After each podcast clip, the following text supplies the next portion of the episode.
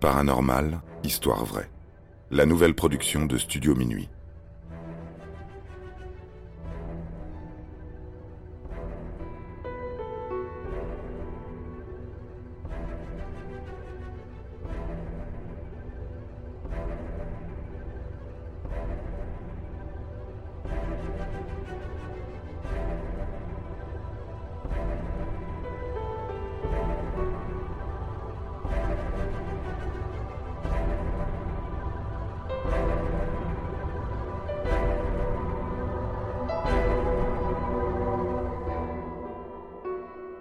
Le château de Ouska, une porte vers un autre monde. À une cinquantaine de kilomètres au nord de Prague, une bâtisse singulière se dresse au sommet d'une colline. Un château perdu en pleine forêt dans la Bohème du Nord, nommé Ouska. Si ce n'est pas le plus grand ou le plus bel édifice que vous pourrez croiser en République tchèque, il s'agit sans doute du plus énigmatique. Son style gothique suggère que sa construction remonte au tout début du XIIIe siècle, sous le règne d'Ottokar II, bien que l'on n'en connaisse pas le véritable instigateur. Le choix de l'emplacement laisse également perplexe. Aucune source, frontière ou route commerciale ne se situe à proximité. À quoi bon y rétablir son fief? La réponse se trouve dans l'architecture recroquevillée et dans la manière dont les fortifications sont tournées, non pas vers le monde extérieur, mais tout autour de la cour intérieure. Comme si l'on avait voulu empêcher quelqu'un ou quelque chose de sortir de l'enceinte du château.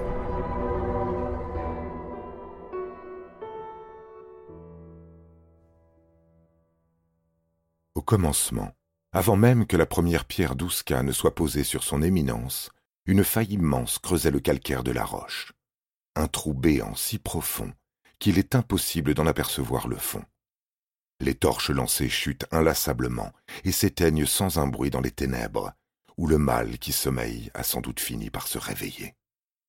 Dès lors, à chaque tombée du jour, toutes sortes de créatures hybrides, mi-hommes, mi-animales, s'extirpent de la cavité, s'élancent ou s'envolent avec l'intention ferme de semer le chaos. Durant ces nuits de chasse, celui ou celle qui s'éloigne un peu trop des sentiers battus est capturé sans sommation, puis avalé par la gorge de la colline. Les locaux y voient un passage vers un autre monde, un aller simple pour les enfers, et mettent tout en œuvre pour le condamner. En vain, la moindre pierre jetée disparaît.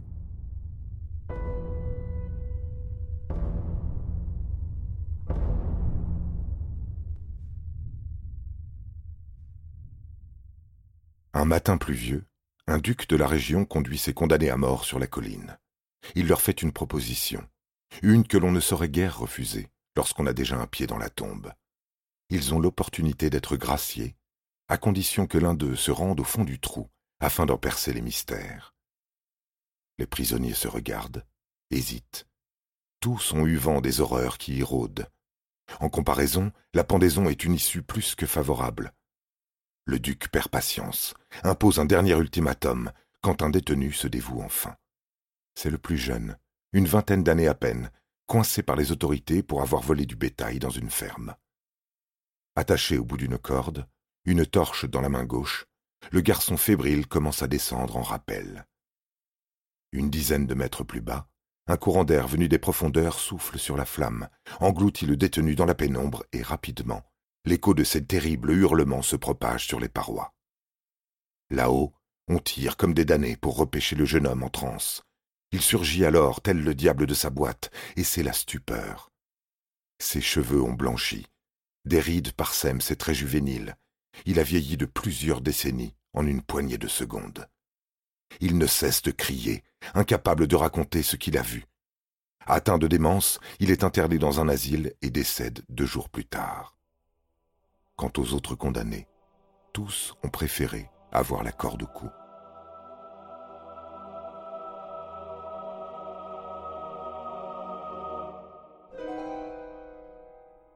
Ce serait donc au XIIIe siècle que l'on décide de bâtir un château. D'épaisses plaques recouvrent le gouffre, et une chapelle est construite par-dessus, à la gloire de Saint Michel.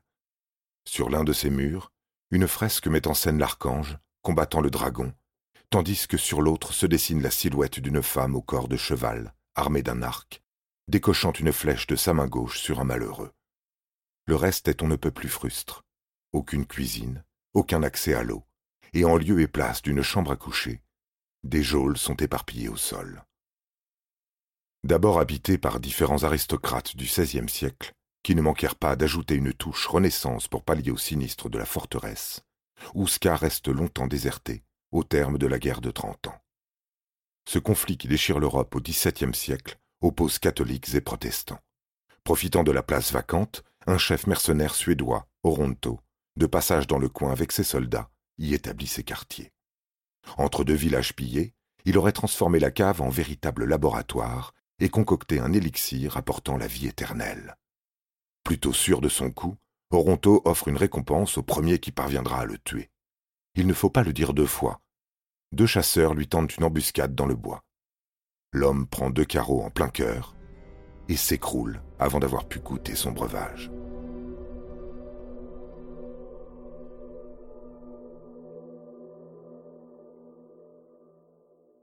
Cent ans plus tard, le poète romantique Karel Inek Macha parcourt la Bohème, s'invite de demeure en demeure à la recherche d'inspiration. C'est ainsi qu'au gré de ses errances, il passe une nuit à Ouska, en toute insouciance, ignorant encore les sombres histoires qui la concernent. Coïncidence ou pas, il meurt quelque temps plus tard d'une pneumonie à la date prévue de son mariage. C'est une lettre, écrite de son vivant à une connaissance, qui nous permet de connaître les détails de son séjour au château. Alors qu'il se croyait seul dans la bâtisse, il fait la rencontre d'une jeune femme, assise sur un banc de la chapelle. Elle tient dans ses mains un aume qui, une fois enfilé, prodigue à son porteur de frappantes visions. En un instant, Macha chute à travers les abysses pour atterrir dans une ville futuriste, peuplée d'êtres humains curieusement vêtus, qui se déplacent à bord d'engins motorisés. Complètement perdu, il cherche son chemin, interroge des passants. On lui répond en riant qu'il se situe à Prague en l'an 2006.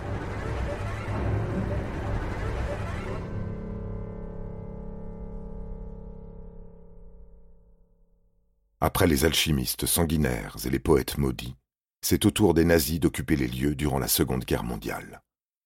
Au moment de leur départ forcé en 1945, les Tchèques ont retrouvé à Ouska des ouvrages abandonnés sur le spiritisme et la magie noire. Nul ne sait vraiment ce qu'ils y ont tramé. Rien de bon en tout cas, si l'on considère le penchant des SS pour les sciences occultes. Fort heureusement, le portail infernal n'a plus jamais été débouché, et plus un seul démon n'a pointé le bout de son nez à la surface. Leur proximité attire toutefois encore des curieux. Des équipes de télévision aux touristes intrépides, en passant par des visiteurs venus d'ailleurs. Des ufologues ont effectivement remarqué que la plupart des ovnis aperçus dans le ciel de République tchèque avaient tendance à survoler ce secteur précis. Sacré programme, extraterrestre, créature du diable, fantôme nazi. On en vient à souhaiter que le pays accorde un soin particulier à la restauration de son patrimoine. Ouska est bel et bien le dernier bastion de l'homme contre les forces du mal. Puisse-t-il tenir bon pour les siècles à venir